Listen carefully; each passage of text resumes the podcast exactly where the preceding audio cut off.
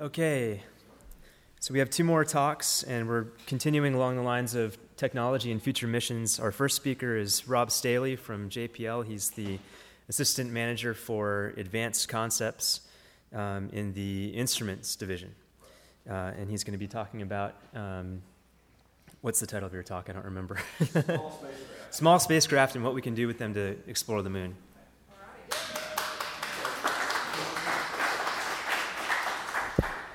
Thanks for coming back from the break. Um, so, we heard uh, from uh, just before the break about some uh, larger scale missions. It seems to, to some of us at JPL that there may be room for some smaller scale missions for uh, resource exploration and as well as for science. And uh, smaller scale generally means smaller in dollars, which means smaller in size. And so, one of the things I'm here to tell you is that JPL has been in the small spacecraft business longer than anyone else in the United States. Uh, that's because that's all we could launch was 14 kilograms for the uh, first satellite. So uh, i have heard that i learned in high school that plagiarism is defined as when you copy from one, and research is defined as when you copy from 10 or more people. So this is actually copied from about uh, uh, six other presentations on which I'm co author of a couple of them. This is one of them, the NIAC work on interplanetary CubeSats. Uh, Tony Freeman made a presentation at the CubeSat Developers Workshop. Actually, uh, um, Charles Norton made the presentation for Tony with Tony's name on it about what JPL is doing. Uh, I was co author with a, a, just graduated student from UT Austin on some uh, solar sail trajectories around the moon. We'll talk about that. The, uh, there's the INSPIRE mission, uh, which is being built right now at JPL, which we hope will be the first uh, beyond Earth CubeSat uh, with launch readiness next year. I'll tell you why I think that could be a precursor to some of the things this group might be interested in. And uh, then some little larger spacecraft concepts by uh, Ed Riedel and his team, also at JPL. And then I've stolen a few slides with his permission from Ben, ben Malphrus and the CubeSat work that they're doing at Morehead State which is one of several leading universities in the United States uh, in the CubeSat business.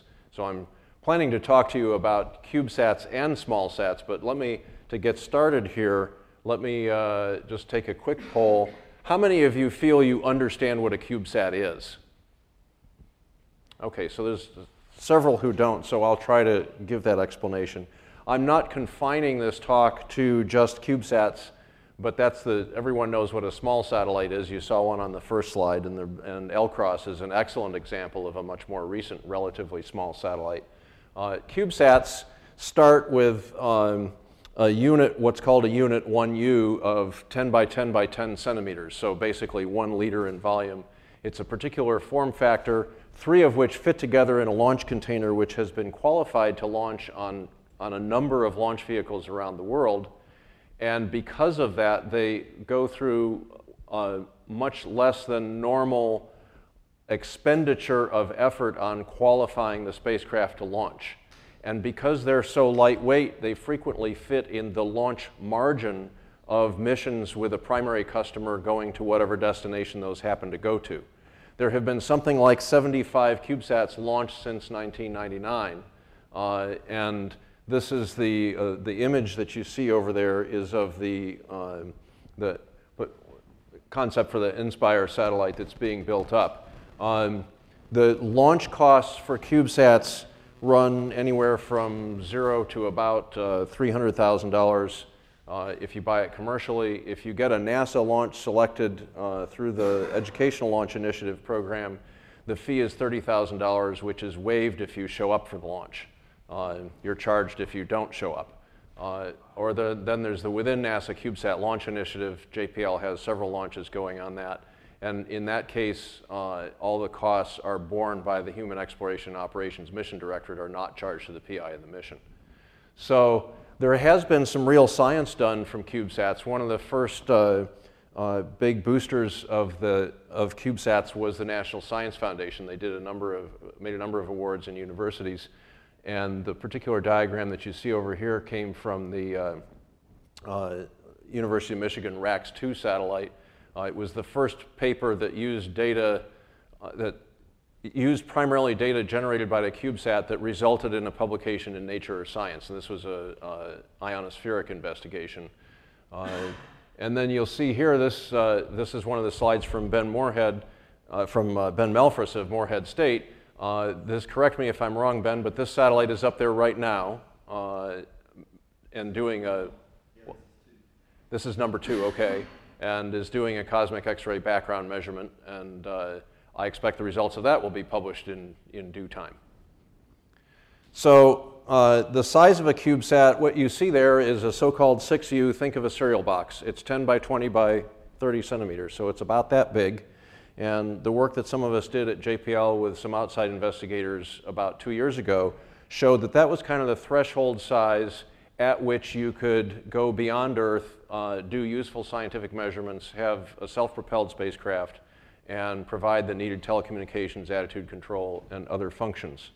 And, and so uh, this could be one of the size ranges that we consider later in the workshop as a host for payloads that might help characterize uh, lunar volatiles. So we've had a lot of CubeSat activity at JPL. This is a summary of, uh, yeah. Uh, I, the 6U was the minimum size at which, with today's technology, you, it looks like you can do scientifically useful things beyond Earth escape, meaning the moon, Mars, asteroids, and so on, and still provide all the functions required for a host payload, including getting the data back and including propulsion to get to wherever it is you're going. Uh, we tried to fit that in 3U, and it just fitting all those functions in 3U just doesn't work.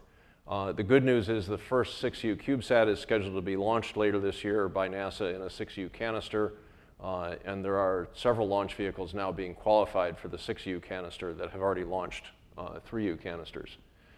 So I'm not going to read many of the words from the charts here while I go through them, so you can read those, but, but I'll try and uh, illustrate the, the main message here. But we have a number of activities going on. We have some launches uh, coming up from the JPL efforts. And JPL is just a very small fraction of the overall CubeSat activity uh, that's going on around the world.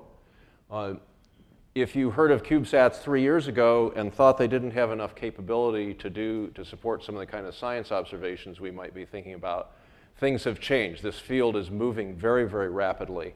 And so there are now uh, slated for launch CubeSats with an ability to point to better than half a degree, three axis, uh, with reasonable stability and there's a, a, scheme that MIT and JPL have worked on for getting uh, uh, pointing for a, a, particular instrument. This is for an astrophysics investigation down to a, a couple of arc seconds. Uh, and uh, then in propulsion, there, ha- there has been at least one cold gas system flown, even though propulsion is excluded. If you look at the sort of top level requirements to get, uh, to get a free launch, that requirement can and has been waived from time to time if you prove certain, if you can prove that your payload doesn't provide any hazard to the primary payload that's on, that's on the vehicle or the launch vehicle itself.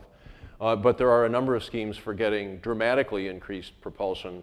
Uh, in the case of Solar Sail, up to uh, a kilometer and a half per second per year with technology that's available today, and probably double to triple that uh, with technology available over the next five years or so. Uh, there's also a number of electric propulsion schemes which are in, in a similar uh, similar uh, delta V regime. Uh, the, the, communications equipment, uh, the, the computing equipment aboard CubeSats uh, is dramatically improving. You'll see a slide on that later. Power, if you're out, 50 watt average is possible in Earth orbit. If you're out in interplanetary space, of course, you can do a little better than that because you're not in shadow half the time. Uh, but the moon is probably similar to the Earth. I would expect in um, uh, in a couple of years to be able to get up to about 70 watts over orbit average power at Earth or Moon, probably not a lot more than that. Uh, and uh, then, as I said, 6U CubeSats are coming along. So uh, JPL presently has seven funded CubeSats uh, in build right now. Six of them are on here. These are all, all of these are technology experiments for one purpose or another. The first one is a uh, high power processor, rad-hard processor on board. There's the Intelligent Payload Experiment that we're doing jointly with Goddard. The first one is with the University of Michigan. Uh, we also have Cal Poly San Luis Obispo as a partner on IPEX. Griffiths, GRIFEX is another one with Michigan with a, uh, uh, a new uh, readout integrated circuit applicable to uh, one of the Earth Science Decadal Survey missions. There's a microwave radiometer experiment called, uh, called RACE that we're doing in partnership with UT Austin. Uh, low mass radio science transponder, our partner on that is Stanford. And then uh, one of the Edison selections was the uh, ISARA uh, combined uh, photovoltaic array with Ka band antenna to provide much higher data rates than people have come to, to think about from CubeSats. So those are all Earth orbital. So what does it take to get from uh, an Earth orbital CubeSat to a, to a beyond Earth capability, well, there are six technologies that can be added to what we're doing today in various portions for different missions uh, that add up to, to that capability. First and foremost is you got to be able to survive the interplanetary environment. Um, that's turning out to be less challenging than many of us thought before, uh, but it remains to be demonstrated. That's one of the primary purposes of the INSPIRE mission. Telecom, of course, is, is not simple. Uh, I'll, I'll get to that, but from, from lunar distances, uh, several kilobits a second are possible out of that form factor to ground assets uh, that we have, the DSN and others. Uh, propulsion, I mentioned that. Uh, going beyond the moon, uh, the interplanetary superhighway is a, is a way to magnify the, the ability of the Delta V to get to a variety of destinations. Uh, we've looked at some instruments, but probably none that are specifically applicable to the interests of this group, which is uh, an area that I hope we'll explore during the next few days. Uh, and then using onboard processing to do some of the processing that we typically do on the ground, instead moving that up to be a few centimeters from the focal plane so that there's a higher information content in a particular data stream that's coming down. So one example of this, this came out of a, a, an unsuccessful Edison proposal. It was basically a combination of the, the Planetary Society's uh, LightSail 1 satellite and the University of Michigan's RAX 2 satellite. Uh, and by having the 6U volume instead of those were both in 3U, we were able to devote 2U to a, a deployed solar sail uh, of the kind of performance that I mentioned earlier. Uh, so a somewhat a variant of that is now in build as JPL's seventh funded CubeSat is this interplanetary nanospacecraft Pathfinder in a relevant environment. Andy Klesh had to stay up all night just to think of that, uh, of that acronym. But it's actually two CubeSats. It's two 3U CubeSats to be launched, uh, to be ready for launch next year. I don't believe the actual launch has been designated, but NASA has said that they will uh, provide it a launch to Earth Escape I believe it was number seven out of 24 in the last CubeSat launch uh, selection. And then two more projects coming up at JPL is one is a low frequency radio antenna, and then we're working with, uh, uh, we're sort of the junior partner to Sergio Pellegrino here at Caltech on an experiment having to do with uh, assembling large, large apertures from small ones.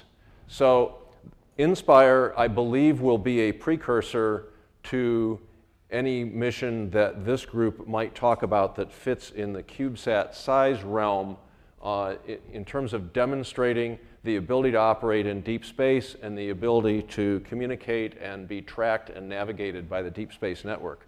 So it'll actually be two 3U CubeSats.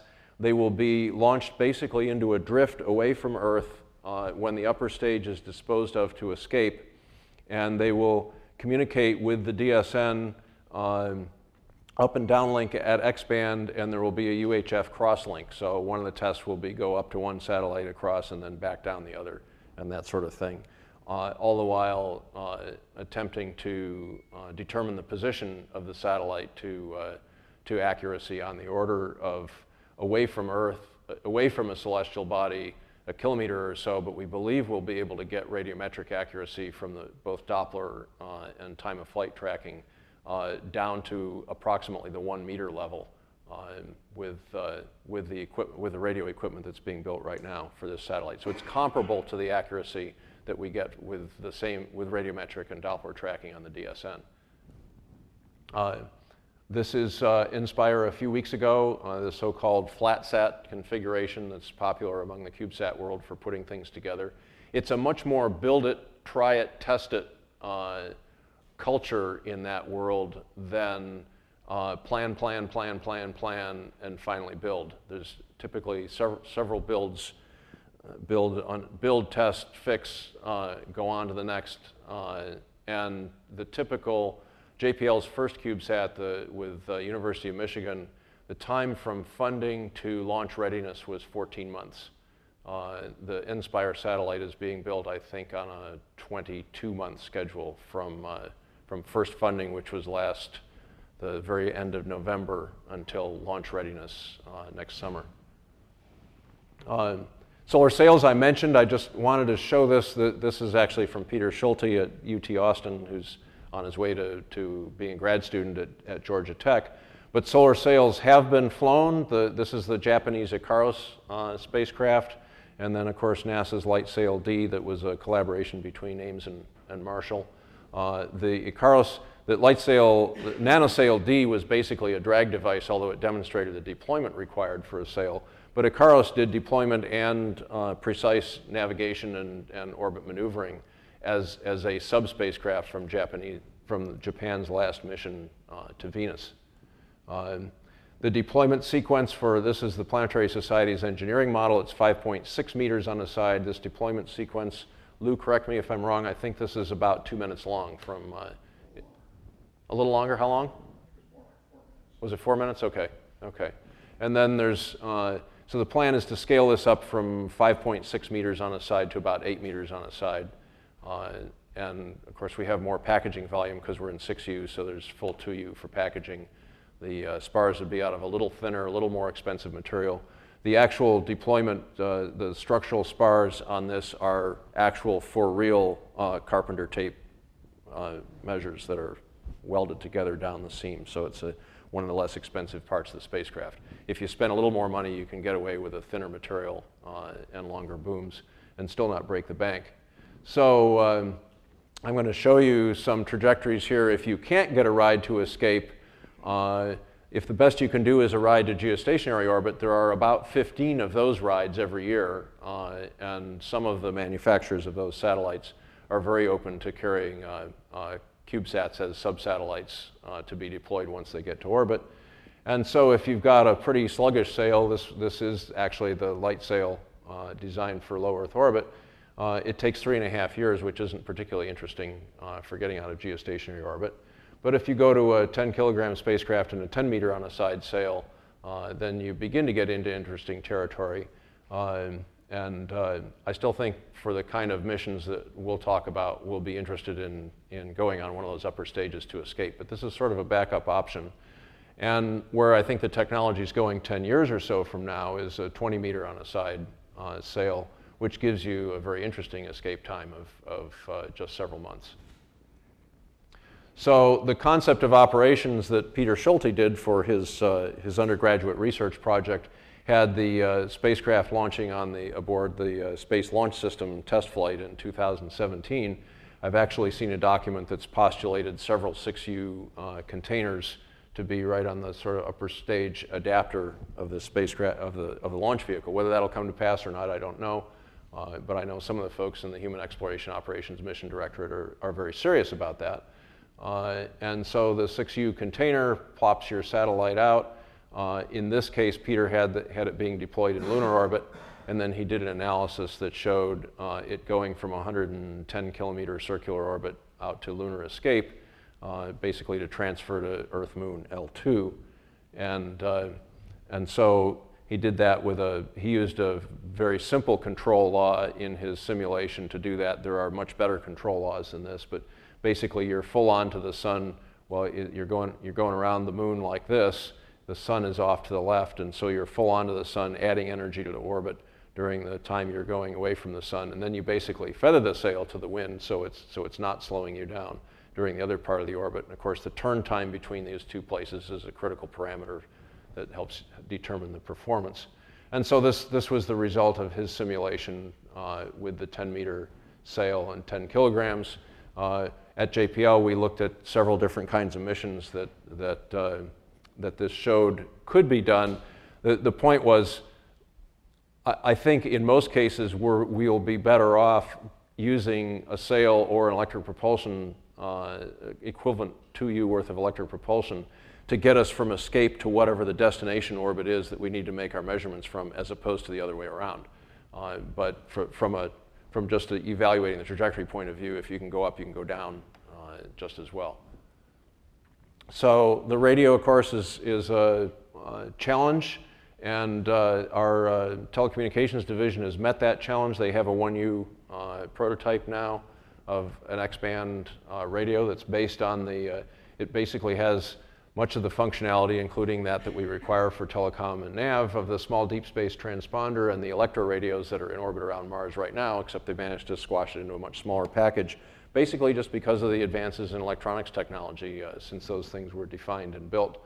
Um, and uh, so this is, this is one of the, the boards uh, that they're getting ready uh, to, uh, to put into INSPIRE. So of the 3U in INSPIRE, about um, a little over half a U, four centimeters, a little under half a U, four centimeters of that 10 by 10 stack will be devoted to, uh, to this so-called IRIS radio. IRIS is just the name they gave it. It's not an acronym. IRIS is the uh, daughter of Electra in Greek mythology, and Electra, of course, is the radio that's in orbit around Mars right now on a couple of different spacecraft. Uh, but anyway, so IRIS will use up that four centimeters.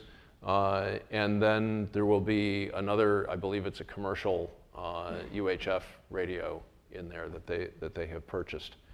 Another option that increases the, the data rate availability but is at a lower TRL uh, is being pursued by Hamid Hemmati, who supervises the optical telecommunications group at JPL. Uh, and he believes they've figured out how to get a decent optical telecom subsystem into 1U. Um, that's, this particular configuration has a six centimeter aperture and it's capable of getting two kilobits a second back to uh, Palomar uh, at, at night, uh, about a quarter that data rate during the day, as long as the sun is more than about 20 or 30 degrees away from where the spacecraft is in the sky. But they've since looked at a different detector and increasing this aperture from six to seven centimeters, and that looks like that'll increase the uh, um, the, the data rate capability by about a factor of two or three. Uh, and from the moon, uh, I haven't done the math, but, but it's, it's just inverse square law. So if you can get uh, five or six kilobits per second from Mars, uh, you can get uh, considerably more than 10 times that from the moon. Uh, so this is the receiving equipment. it could be the five meter Hale telescope, which Caltech owns and JPL has time available on and ha has done some laser telecom reception experiments. Uh, more difficult to secure time on is the Large Binocular Telescope, which provides that much greater data rate. I think it's about a factor of four increase. And the transmit terminal exists on, uh, uh, in the Angeles National Forest, just about 40 or 50 miles from here, uh, as part of uh, JPL's Table Mountain Observatory. So instrumentation uh, is um, another area of, of a big challenge. This, this is a concept that Tsakos Mouroulis, so the, the architect for the moon mineralogy mapper on Chandrayaan, that he put together to fit in 2U of a CubeSat. Uh, and uh, it appears that it'll work. It's got a field of view of about 14 uh, degrees. It has an abbreviated spectral range. Uh, there are ways of extending this spectral range. We're working on some very small coolers at JPL. They're basically commercial coolers that we're modifying to be compatible with a CubeSat form factor and the amount of power available, and stuff like that. Uh, and so being able to get out to 3,000 nanometer wavelength uh, is, is challenging, but I think possible, uh, and perhaps a little beyond that. Um, this is the board that flew aboard the, the COVE uh, experiment, the CubeSat onboard processor validation experiment on the University of Michigan satellite. Um, that satellite and its neighbor in the, uh, in the um, P-pod that it was launched in from Montana State University, as far as we can tell, they managed to achieve the first automated rendezvous and docking um, in Earth orbit, and the Montana State satellite was broadcasting at the receive frequency of the, of the Michigan satellite. So while the satellite is operating, we've never been able to get a command in. So this is slated for reflight Cove 2. It's all built, packaged, shipped, uh, and getting ready to be integrated with the launch vehicle, and that's supposed to launch in December. So better luck next time. Um, Another approach to high power onboard processing uh, is the one that Morehead State and, and uh, Honeywell been working on. Ben will be able to tell us more about that uh, if there's a useful time to do that uh, during the workshop. But if you look at this, it's taking up one quarter of a liter, so 2.4 uh, centimeters of that 10 by 10 planform and weighs about uh, 350 grams. and do you have, do you have a, a plan to fly this? Is, that, is this slated for flight, Ben? Yeah.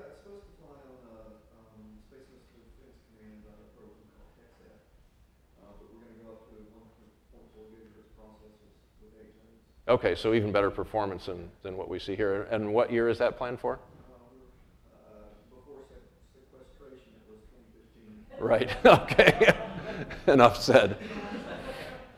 So there's a variety of ways of putting together all these components, but this, this is one particular plan form. This is out of the, uh, the Solwise uh, Edison proposal with 2U for a solar sail. Uh, this one had one, one or one and a half U available for the instrument, uh, and then the other subsystems fit in the rest. Uh, and I think it was generating about 70 watts of power uh, with this arrangement. Uh, so I mentioned solar sails a lot, but, but up and coming are some electric propulsion technologies. This particular one was just chosen by NASA last week to get uh, funding for technology development. Uh, Colleen Marrese-Reading at JPL is the PI on that. Uh, two other selections, one was from Busek and one from MIT, and the, the, all of them are uh, high specific impulse EP that's capable of delivering one to a few kilometers per second to a CubeSat over a reasonable period of time. Uh, and, uh, microelectrospray propulsion. Yeah. I'm glad I remembered that. And then there are ways of putting, if, assuming that thruster works, there are ways of putting them together on a larger spacecraft and doing both uh, main, main propulsion and attitude control by pulsing the, the thrusters. This is a concept from uh, Ed Riedel and his team. Th this particular spacecraft is in the 100 kilogram uh, realm. Um, and you can see, uh, those of you familiar with LCROSS will, will be familiar with the ESPA ring kind of structure that this is uh, associated with. So I'm sorry, I said 100 kilogram range. It's about a 50 kilogram spacecraft. So will we be doing solar sails to the moon with instruments relevant to this workshop? I don't know, but it's one possibility that, that uh, I want to make sure people understand uh, is on the table. Uh, and uh, then, of course, you have to get all the data down. Uh, the Deep Space Net you know all about, and in fact, the Deep Space Net is working very closely with INSPIRE project to make sure that the, uh, the transmitter, the receiver, the navigation equipment, and the, the Coordinating Committee for Space Data Standards, or CCSDS protocol, is going to be implemented throughout. Uh, but you all know the DSN apertures uh, are heavily subscribed. And so uh, we've been talking with Morehead State about the possibility of, of using their antenna. And there are a number of other universities that have uh, apertures like this although I don't think there are any that have, have quite as advanced a set of equipment behind the aperture to do some of the things that uh, are of interest to a group like this. Um, so at JPL, this, this is how this room looked about three months ago. It's now full of people and equipment, and they're building the two Inspire satellites. Uh, we've got a CubeSat ground station up and running uh, on the rooftop for low Earth orbit satellites, and of course the, the DSN needs no introduction. Uh, we're even working on updating not a 2008 version, but a 2013 uh, cost estimating handbook uh, to help us understand how to, how to estimate the cost of these missions uh, because it's, it's new territory for all of us. So, uh, so I just wanted to point out that, that there are a number of things going on, not just at JPL and not just with all the university partners that we have. We've got about six university partners that we're working, on, working with on different projects. Uh, I think on every one of those projects, the, the university partner is delivering a critical element of the spacecraft. In some cases, they're building the spacecraft and we're building the payload. In some cases, it's the other way around. So, so things aren't entirely sorted out uh, as to who, who best does what, which I, is, I've found one of the really enlightening things about the whole CubeSat world, that, that people aren't, aren't too stuck in, in roles that they've had for decades. It's new to everybody and everyone is innovating at a, at a higher rate than I've seen in any other part of the space business. Okay, I can handle it.